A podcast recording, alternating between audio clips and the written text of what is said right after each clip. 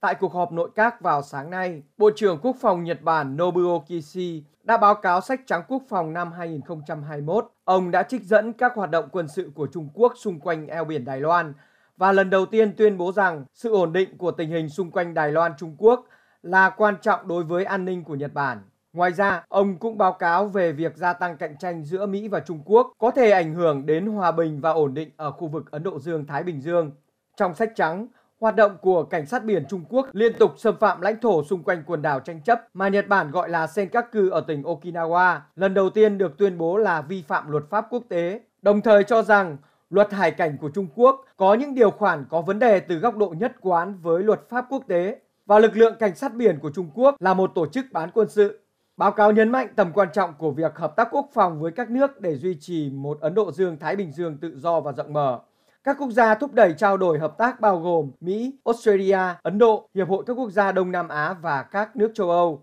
Về Triều Tiên, cũng giống như báo cáo của năm trước, nước này được coi là một mối đe dọa nghiêm trọng và sắp xảy ra đối với an ninh của Nhật Bản. Đồng thời giải thích rằng công nghệ và khả năng tác chiến của Triều Tiên đang được cải thiện với tốc độ rất cao.